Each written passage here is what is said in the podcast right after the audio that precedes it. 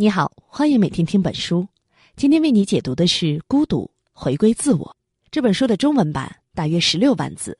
我会用大约二十七分钟的时间为你讲述书中精髓，那就是人类并非只为爱而生，就算活得孤独，也一样能活得精彩。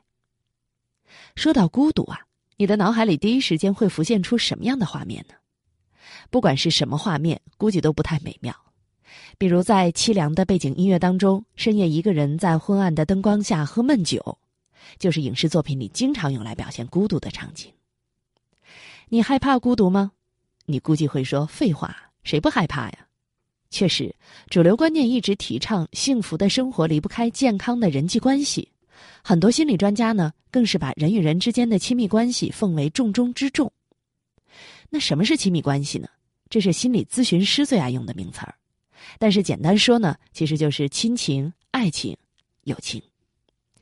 英国诗人奥登有一句名言：“我们必须相爱，否则就只有死路一条。”在诗人眼中，没有亲密关系的人生是失败而可悲的，不能与他人建立亲密关系的人是有问题的。但是如果你也是这么想的，那就错了。这本《孤独回归自我》就是对这些观念发起的一场漂亮的反击战。这本书的面世，让全世界千千万万被贴上孤独标签的人如释重负了。原来我没有问题呀，虽然还不至于让他们有底气高呼“我孤独，我骄傲”，但至少也能让他们感到“我孤独，我心安”。那么这本书究竟是怎么为孤独证明的呢？在进入正题之前，我们先来认识一下这本书的作者。这本书的作者叫安东尼·斯托尔。这人的来头可不小啊！他是英国皇家内科医学院、皇家精神医学院以及皇家文学学会的资深会员，所以他不仅仅是专业医生，文学造诣也颇为深厚，被认为是英国最有文采的精神科医生。这也就是为什么这本《孤独回归自我》既有专业人士的严谨之意，又有文学大家的文字之美。斯托尔这个人呢，要认真说起来，也算得上是弗洛伊德的门徒了。不过大家也知道，离开弗洛伊德自立门户的门徒可不少，最著名的就是荣格和阿德勒。斯托尔也受过荣格分析学派的训练，但他从来不认为自己属于哪个门派，非常的特立独行。在《孤独》这本书里，他不仅对弗洛伊德颇有微词，更是在本书当中将炮火瞄准了精神分析门下非常出名的客体关系理论学派。顾名思义，客体关系这一派强调的就是关系。这一派的咨询师会认为呢，如果你生活的不开心，那肯定是亲密关系出了问题。只要亲密关系出了问题，那日子肯定就没法过了。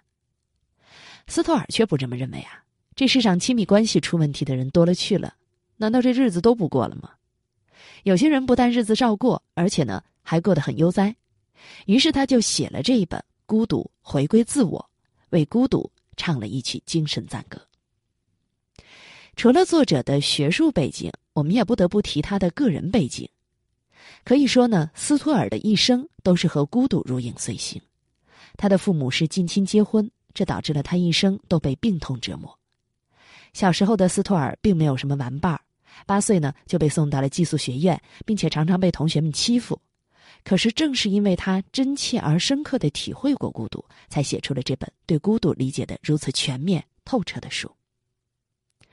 在这本书里，作者摆事实、讲道理，用大量家喻户晓的名人的真实经历，比如说牛顿、贝多芬、康德等，雄辩地证明了自己的主张，那就是亲密关系并不是打开幸福之门的唯一钥匙，人生还有很多可以给我们带来满足的东西，例如说工作和创造。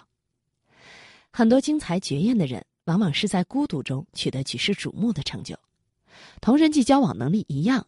独处的能力也是一种宝贵的资源。有人乐于与人交往，有人呢愿意享受孤独。这两种人生态度啊，其实没有高低优劣之分。而且在孤独当中，我们能完成很多在他人陪伴下无法完成的心理过程，比如说思考、内省、想象，更贴近真实的内心世界。正如本书的书名所说的那样，孤独让我们回归自我。好了，介绍完这本书的基本情况和作者的概况，下面我就重点的跟你说一说本书的三个主要观点，让你对孤独有更多了解。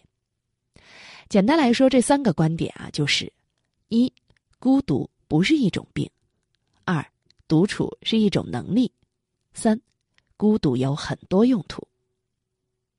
咱们先来看看第一个观点：孤独不是一种病。我们首先来明确一点，孤独到底是什么？在这本书的英文原著当中，用的词是 solitude，用大白话翻译啊，就是六个字：就自己，没别人。但孤独和寂寞不一样啊，前者是形式上的孤单，而后者呢是心理上的孤单，千万不要混为一谈。孤独的最常见表现就是与他人的互动很少，可人是社会化的动物啊，不和人接触，社会功能怎么实现呢？所以主流观念非常坚定的认为啊。孤独的人是有问题的，因为他缺乏正常的社交能力啊。人们往往把孤独和抑郁症、边缘型人格障碍等联系在一起，就连很多孤独者自己都深感不安，怀疑自己有病。的确，很多患有精神疾病的人也会拒绝和他人接触，存在孤僻退缩的症状。但是呢，孤独本身并不是一种病。为什么这么说呢？首先，作者认为啊，孤独不是一种病，而是一种需要。很多时候，人们甚至会主动追求孤独。你一定会觉得很奇怪啊，怎么会有人喜欢主动追求孤独呢？其实，从心理学的角度来讲呢，对孤独的追求是由内在驱动力决定的。作为社会化动物，人类的确需要和他人建立关系，所以主流理论认为，亲密关系是人生意义与幸福满足感的唯一源泉。英国有一位精神分析大家叫鲍尔比，大名鼎鼎的依恋理论就是他提出的。他认为依恋是婴儿和他的照料者之间存在的一种特殊的感情关系，这种关系的质量不仅关系到婴儿的生存概率，而且会对个体的人格和心理产生重要的影响。有意思的是，虽然鲍尔比一辈子都在研究母婴依恋，但他自己和母亲之间却很难说有什么依恋之情。鲍尔比几乎完全由保姆带大，据说每天只能见母亲一个小时。更惨的是，四岁的时候，保姆也离开了他。他和本书作者斯托尔一样，从小就被送往寄宿学院。但和斯托尔不同的是，孤独与分离让他对亲密关系更为向外。鲍尔比认为，亲密关系就如同轮子的轴心一样，每个人终其一生都在围绕着这个轴心旋转。好嘛，照这么说来啊。那些出于种种原因没有亲密关系的人，是不是就该活得生无可恋了？作者对这种观点进行了驳斥。他认为，人类终其一生都被两种完全相反的驱动力操纵着：一种是对陪伴、爱以及其他所有能让我们亲近同类的关系的渴望；另一种呢，则是对独立、孤单和自主的向往。在本书的一开篇，作者就提到了英国杰出的历史学家爱德华·吉本。他创作了影响深远的史学名著《罗马帝国衰亡史》。吉本一辈子没有娶妻生子，虽然年轻的时候也爱慕过一个姑娘，但是因为父亲坚决反对，所以他就挥剑斩情丝了。不过他后来的日子过得可一点儿也不凄凉，不但很享受在孤独当中醉心于历史研究，而且后来还写文章感叹：幸好自己当初没有头昏倒去结婚，否则哪有这样自由自在的生活啊！从吉本身上，我们可以看到这两股驱动力的作用。前一股驱动力让他一度坠入爱河，后一股驱动力呢，让他安心的在孤独的探索之路上走完一生。像吉本这样的例子还有很多，不只有很多名人啊，普通人也一样。他们沉浸在自己的兴趣爱好当中，比如说种花、养鸟、玩股票、做设计、搞发明等等，对亲密关系并不强求。你往自己身边找一找，肯定有不少这样的人。作者还把弗洛伊德和荣格也拉出来为自己的观点站台。这两位精神分析大师一生都在倾听别人诉说在亲密关系上遇到的问题，也都写过自传。作者提出了自己的疑问：为什么在自传当中，这两位不好好说道说到自己的亲密关系呢？是没有什么可说的呢，还是想不起来说呢？这是不是从侧面证明？他们把大把时光和心思都花在研究上了。如果亲密关系是唯一的幸福源泉，那他们不是应该去陪爱人看星星、看月亮，从诗词歌赋谈到人生哲学吗？所以呢，对亲密关系的渴望啊，只是人生两种驱动力中的一股。另外一股相反的驱动力就是对孤独的追求，因为有很多人生目标与兴趣，唯有在孤独当中才能实现。作者犀利地指出，亲密关系只是人生围绕着转动的轴心之一，但并不是唯一的轴心。其次，是否喜欢孤独是由性格决定的。我们经常说某某性格内向，某某性格外向，那么这个内向和外向到底是什么意思呢？说到这里，又不得不提到弗洛伊德和他的两个弟子荣格和阿德勒了。对精神分析学派稍有了解的人啊，应该都知道。这三个人之间的爱恨情仇，如果他们所在的年代有微博，那绝对是满屏的八卦新闻啊。阿德勒是最早与弗洛伊德志同道合的人之一，曾经担任维也纳精神分析学会的主席，后来呢与弗洛伊德公开决裂，拉了一支人马破门而出，开创了个体心理学一派。荣格曾被弗洛伊德视为自己的王储，但他后来也与弗洛伊德决裂了。在一九九二年的一封信里，他甚至将弗洛伊德诊断为神经症。两个得意门生相继与弗洛伊德决裂的最主要的原因，还是与他在学术见解上的不同。比如说，阿德勒与弗洛伊德在对人性的解释上几乎背道而驰。荣格对这种分歧很困惑啊，觉得他们说的都有道理，但为什么又这么水火不容呢？于是他深入研究了一下，得出的结论是这个问题有完全相反的两面。弗洛伊德抓住了一面，阿德勒抓住了另一面。弗洛伊德看重他人，认为一个人的性格呢，完全是在与他人的互动当中逐渐塑造出来的，尤其是小时候父母与其他重要人物的影响。而阿德勒则认为，一个人应该保护自己的内心世界，不要让他人过度影响自己。打一个比方吧，如果弗洛伊德和阿德勒啊都被妈妈骂了，弗洛伊德的态度就是妈妈骂我是坏孩子。我就是个坏孩子，别人也会认为我是个坏孩子。阿德勒的态度则是：妈妈骂我是坏孩子，但我不是坏孩子，我更要努力成为一个好孩子。弗洛伊德的态度是向外的，要在不断和他人的互动中确定自己是好是坏；阿德勒的态度是向内的，认为别人说的好话坏话不该影响自己。荣格据此提出了外向与内向的概念。简单的说，外向就是喜欢和外界打交道，离不开他人的存在；内向呢，就是更喜欢跟自己较劲儿，有没有人在旁边没有关系。假设你面前有一群孩子在玩啊，你仔细观察一下，就会发现很容易区分这两种性格的孩子。内向型孩子通常会专注于玩手中的玩具，而外向型孩子则喜欢去和别的孩子交流。你能说那些玩的更专心的孩子有问题吗？要真这么说，小心挨揍啊！这么说来呢，一个人不喜欢和他人打交道，就愿意一个人待着做自己想做的事情，那也肯定是没毛病啊。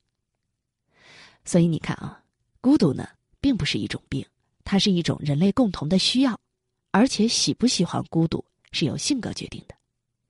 孤独不但不是病，相反，独处还是一种能力，一种宝贵的资源。这就是我们今天要说的第二个观点。在现代生活当中，与他人建立关系的渠道五花八门，维系关系的手段呢也是层出不穷。举个例子，微信摇一摇就可以迅速的认识周围的人，各种视频聊天软件更是让你觉得天涯若比邻。你是不是觉得生活环境太拥挤，人间距离太密切，注意力被迫一直投向外界，有很长时间没有静下心来听听来自内心的声音了？有很多人发现。静不下心来，好好审视一下自己的思想与行为，进行回顾与总结。为什么呢？因为他们缺少了一种能力，那就是独处的能力。交际能力这个词啊，你肯定很耳熟。独处能力这个词，恐怕就有点耳生了吧？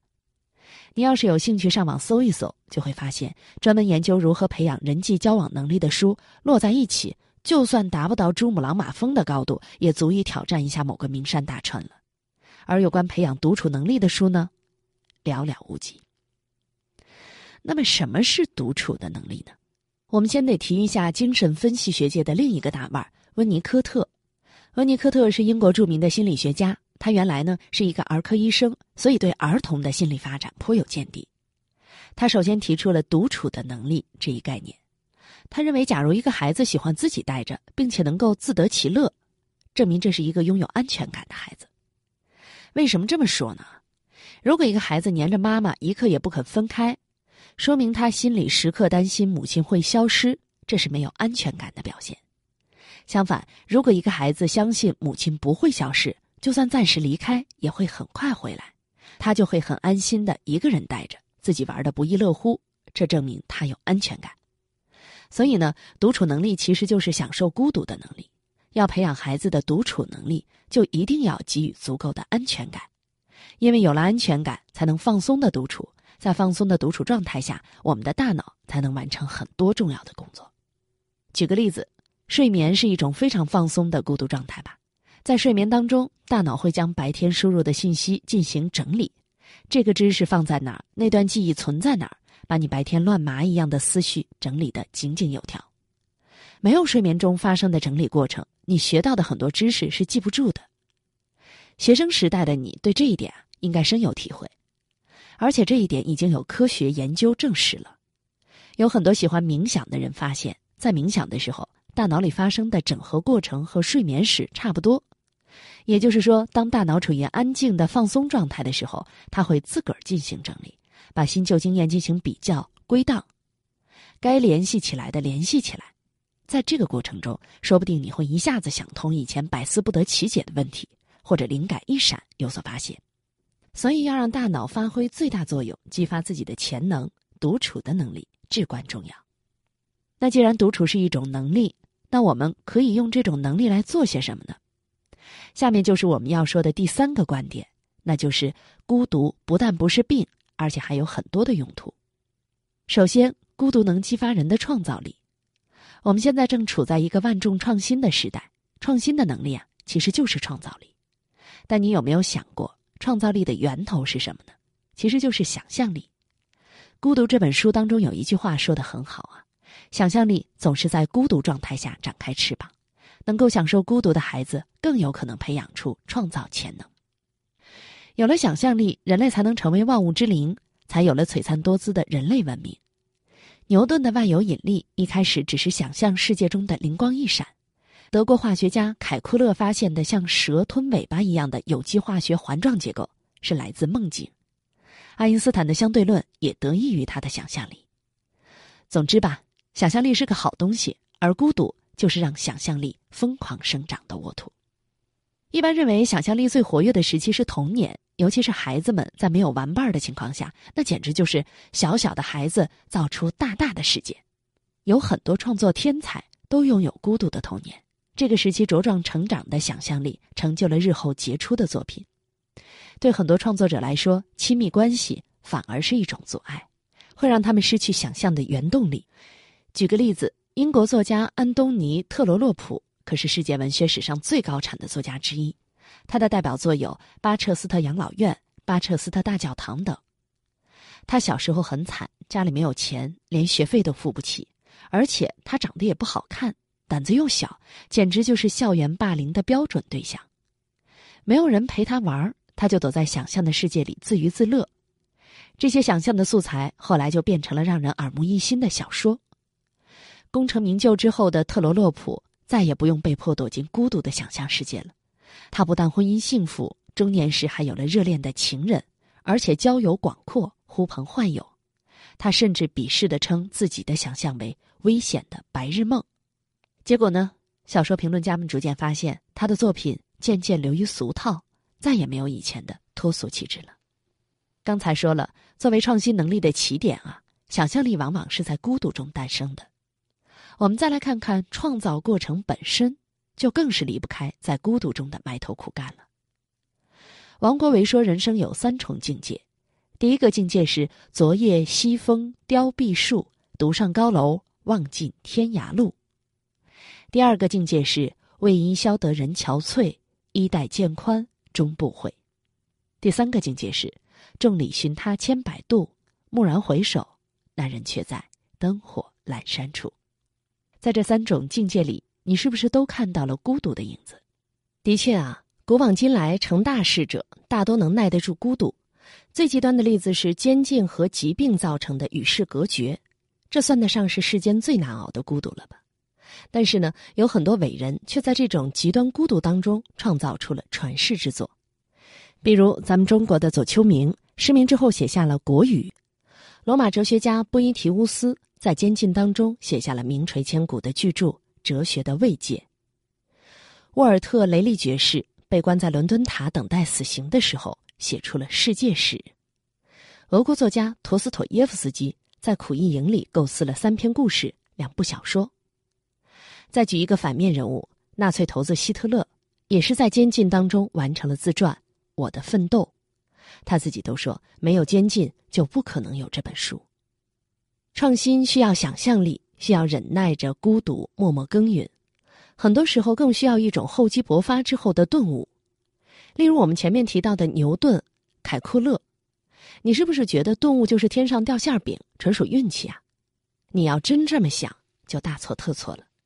顿悟从来就不是偶然的，它是一个想法经过了长期的孵化之后才成型的，就像是破壳而出的小鸟，在蛋壳破开的那一刹那之前，已经在黑暗当中经历了漫长的孤独，在思想领域的创新当中。这一点尤其明显，比如佛陀就是远离人群，躲在尼连长河岸边的一棵菩提树下冥思苦想后大彻大悟的；而耶稣也是独自一人在旷野中待了四十天才得到的。我们刚才说，孤独的第一个用途是激发创新能力，那现在呢，说说它的第二个用途，那就是孤独能疗愈心灵创伤。你是不是想问，让一个心灵受伤的人独自待着？不是雪上加霜吗？虽然很多人受到打击之后都喜欢说“我想静静”，但我们怎么能忍心不管他们呢？其实啊，很多时候心灵受伤的人最需要的，恰恰就是独自待着。为什么说孤独可以疗愈心灵呢？举个例子啊，死别应该是最重的心灵创伤了，但临床发现，一个人在丧失亲人之后，如果旁人不断的去陪伴、安慰，让这个人哀痛的过程被延缓。破坏，伤心事就会成为治疗师所说的未完成事件，导致这个人在之后很长一段时间内出现心理失常症状。相反，如果让丧亲者一个人静静的舔伤口，在一段时间内尽情的悲伤，他最终会彻底走出阴影。比如，按照希腊乡间的习俗，丧失亲人的妇女需要居丧五年，每天穿着黑衣服去拜访死者的坟墓。在此期间呢，可以随心所欲的宣泄悲痛的情绪。居丧期结束之后，死者的骨头被从坟墓里挖出来，放到别的地方，正式宣告这个人彻底消失，未亡人可以继续生活了。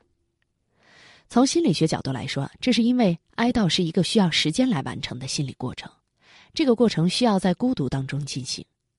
其他不那么重的心理创伤的复原过程呢，其实也一样。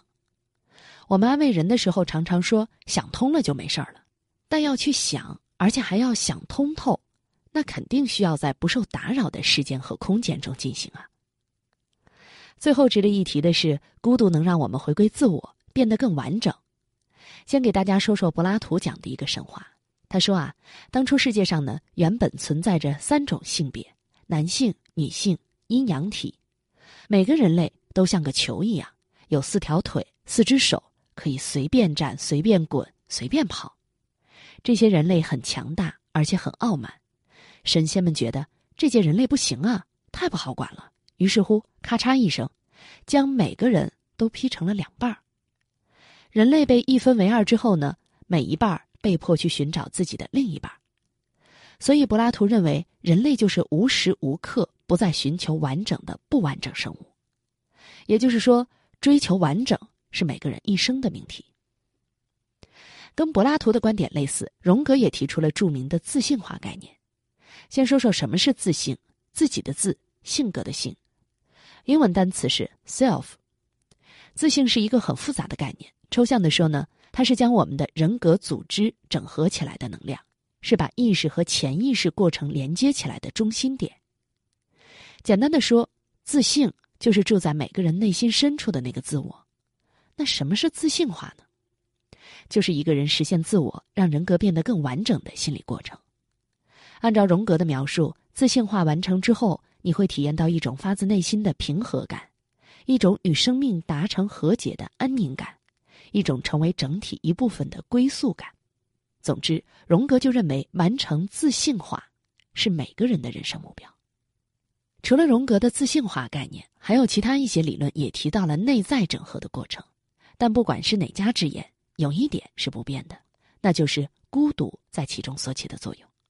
因为这种整合完全发生在你的内部，在周围有干扰的情况下，要完成这件事好像挺有难度的。你能想象自己一会儿接一个电话、发一条朋友圈，同时还深沉思考的样子吗？所以说呢，想要回归自我，多少都离不开孤独。好了，说到这儿，今天的内容就聊得差不多了。下面我们简单总结一下今天分享的内容。首先，我们澄清了一个广为流传的观点，让你知道孤独不是一种病或者一个需要解决的问题，孤独是一种源自内在驱动力的需求。正如任何事物都具有两面性，人需要交往，反过来也需要孤独。是否喜欢孤独，是一个人的性格决定的。内向性格者呢，往往倾向于独自待着，就好像外向性格者喜欢和人互动一样。如果非要说喜欢热闹才正常，那太荒唐了。其次，我们说到独处是一种能力，一种宝贵的资源，能帮助我们学习、思考，让大脑发挥最大作用。最后，我们总结了孤独的用途，不管是哪个领域的创新，都离不开孤独，因为创新离不开想象力，而孤独是让想象力茁壮成长的沃土。创造过程需要全身心不受干扰的投入，灵感与顿悟更是离不开在孤独中的孵化。孤独还能够疗愈心灵创伤，帮助我们完成对自我的整合，让人格变得更完整。在这本书里啊。作者着重指出，虽然人类是一种社会化动物，与他人的交往在所难免，但是呢，人与人之间的关系深浅程度有很大不同。很多情况下，我们并不需要与他人亲密接触，只要有自己的兴趣与追求，就能够实现人生的意义，得到心灵的满足。很多有创造力的人，在大部分情况下都是孤独的。如果没有这种孤独，他们也就创造不出东西来了。过度陷入人际关系，反而让我们与自我日渐产生隔膜。正如华兹华斯的诗里所说：“世界仓促，让我们与更好的自己日益疏离。”可以这么说，如果想和更好的自己建立连接，每个人都需要适度的孤独。以上就是本期音频的全部内容。为你准备的笔记版文字就在音频下方的文稿里。恭喜你，又听完了一本书。